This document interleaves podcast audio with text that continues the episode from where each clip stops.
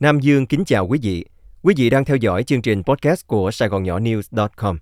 Sau đây, mời quý vị nghe bài Miền Nam trước 1975 có là phồn vinh giả tạo của tác giả Tuấn Khanh. Sau năm 1975, một trong những cách mô tả của báo chí nhà nước mới về sự thịnh vượng của miền Nam là một xã hội phồn vinh giả tạo. Cách dẫn giải của cụm từ này đơn giản là do đô la của đế quốc Mỹ đổ vào, sự ăn xài phủ phê có tính giai đoạn, quan chức tham nhũng giàu có, bọn tư bản mua bán lũng đoạn, dân dân. Nên xã hội miền Nam Việt Nam có vẻ đầy sức sống, nhưng trong lòng của xã hội là sự nghèo kém và lạc hậu vì bị áp bức, bóc lột. Những quan điểm như vậy, dù thiếu tính nghiên cứu khoa học và được dẫn đường bằng cái nhìn đai nghiến vô cớ, cũng khiến không ít người tin vào điều này, thậm chí là căn bản lý luận của những luận văn gọi là khảo sát miền Nam hoặc báo chí trong suốt một thời gian dài. Cho tới khi ngôn luận đời sống xã hội được mở rộng, đặc biệt là sau khi các mạng xã hội, blog phát triển, luận điệu này chìm dần, nhưng không có ai nói lại xin lỗi hoặc có một sự tự trọng nhất định để cải chánh về đời sống thật của người dân miền Nam. Nếu không nói, đó là loại ngôn luận phủ định đầy xúc phạm. Mới đây, trong một bài viết của nhà báo Trương Huy Sang, có nói về thời kỳ phát triển diễn thông sau 1975 với một số quan chức có ý thức về tương lai đất nước. Bài viết có dẫn con số về đầu điện thoại sử dụng ở hai miền trước 75.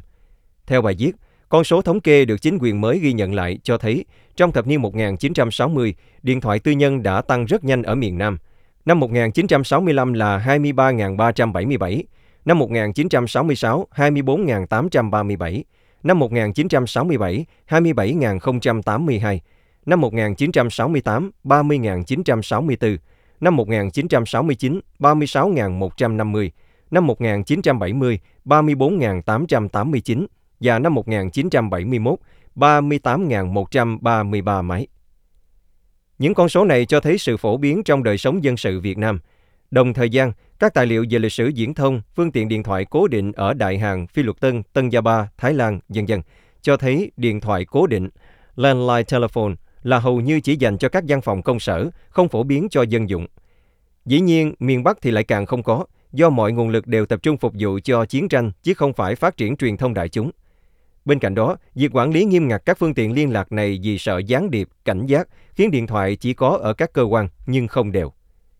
Trong bài viết, nhà báo Trương Huy Sang lặp lại vài chi tiết mà nhiều người miền Nam đã biết là Ngày 30 tháng 1 năm 1966, lần đầu tiên người dân Sài Gòn được xem một bộ phim Mỹ vừa có tiếng Việt vừa có tiếng Anh qua 1.000 máy vô tuyến truyền hình được đặt ở những địa điểm đông người tại Sài Gòn và các tỉnh lân cận. Tín hiệu này được phát đi từ hai phi cơ hiệu Constellation bay vòng quanh Sài Gòn.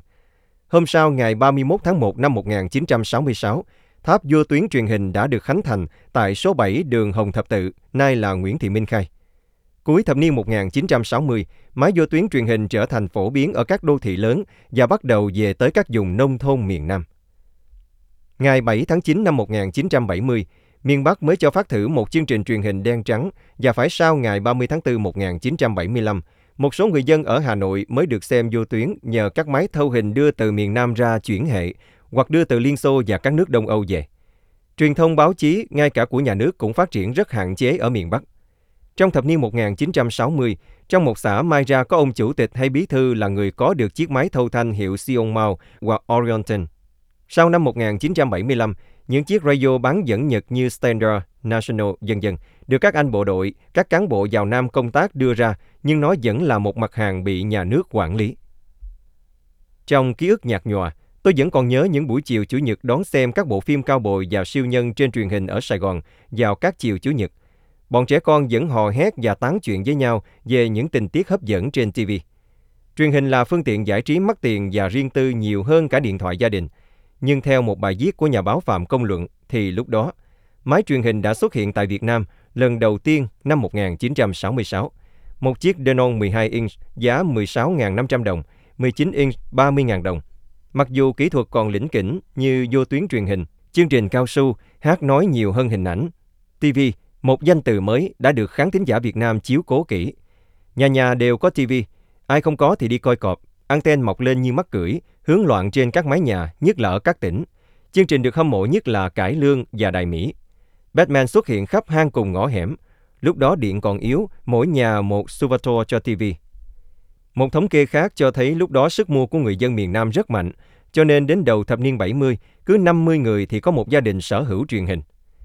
Năm 1980, chính quyền mới thử nghiệm phát truyền hình màu lần đầu, cố gắng nối kết giữa các hệ phát hình xã hội chủ nghĩa và tư bản như NTSC, Secam, Pan, dân dân. Năm 1983, ông thầy của tôi làm việc ở Sài Gòn, gom góp tiền bạc mua được chiếc TV màu 14 inch JVC, vỏ đỏ. Ông kể chuyện mình dành dụm mãi mới mua được với giá gần 1,4 lạng vàng. Mua xong, ông gửi về quê ở Hà Nội để cho ông cụ thân sinh xem giải trí, vốn cả đời chưa thấy truyền hình màu là gì. Thế nhưng chỉ qua 6 tháng, ông nhận lại chiếc truyền hình ấy với thùng bao còn mới tinh. Hỏi ra mới biết, khi ông cụ nhận được quà không bao lâu thì hàng xóm biết chuyện. Phía hội đoàn, cả công an khu vực cũng ghé nhà, thuyết phục cụ mỗi đêm nối dây mang ra sân cho cả xóm mấy mươi người cùng xem vì tình nghĩa xóm làng. Đột nhiên từ chỗ có của nhưng không được vui hưởng mà trở thành người hàng đêm phải quét sân dọn tivi ra rồi hết giờ lại dọn vào. Quá mệt mỏi nên ông cụ gửi trả tivi về Sài Gòn, nói rằng ông chỉ muốn được yên. Về điện thoại cố định, từ giữa những năm 80, khi liên lạc viễn thông không còn bị nhìn với ánh mắt nghi kỵ và nằm trong kế hoạch phát triển 1995-2000 với mục tiêu 100 người dân một điện thoại, người dân Sài Gòn dù trải qua nhiều đợt vô cùng khốn khó đã dẫn đầu cả nước để đóng tiền cọc, đưa điện thoại cố định về nhà. Cần phải nói, mỗi điện thoại lúc đó bị yêu cầu thế chân 4 đến 5 triệu đồng, tương đương 4 năm cây vàng năm 2005, giá vàng là 995.000 đồng một chỉ. Nhưng đến giờ, hầu như không ai lấy lại được số tiền thế chân đó. Chắc Sài Gòn không chỉ là phồn vinh giả tạo đâu. Vì sau năm 1980, ở các chợ điện tử của quận 5, quận nhất, quận 10, mọc lên như nấm các cửa hàng chuyển hệ truyền hình của phương Tây sang các hệ màu xã hội chủ nghĩa đang phát.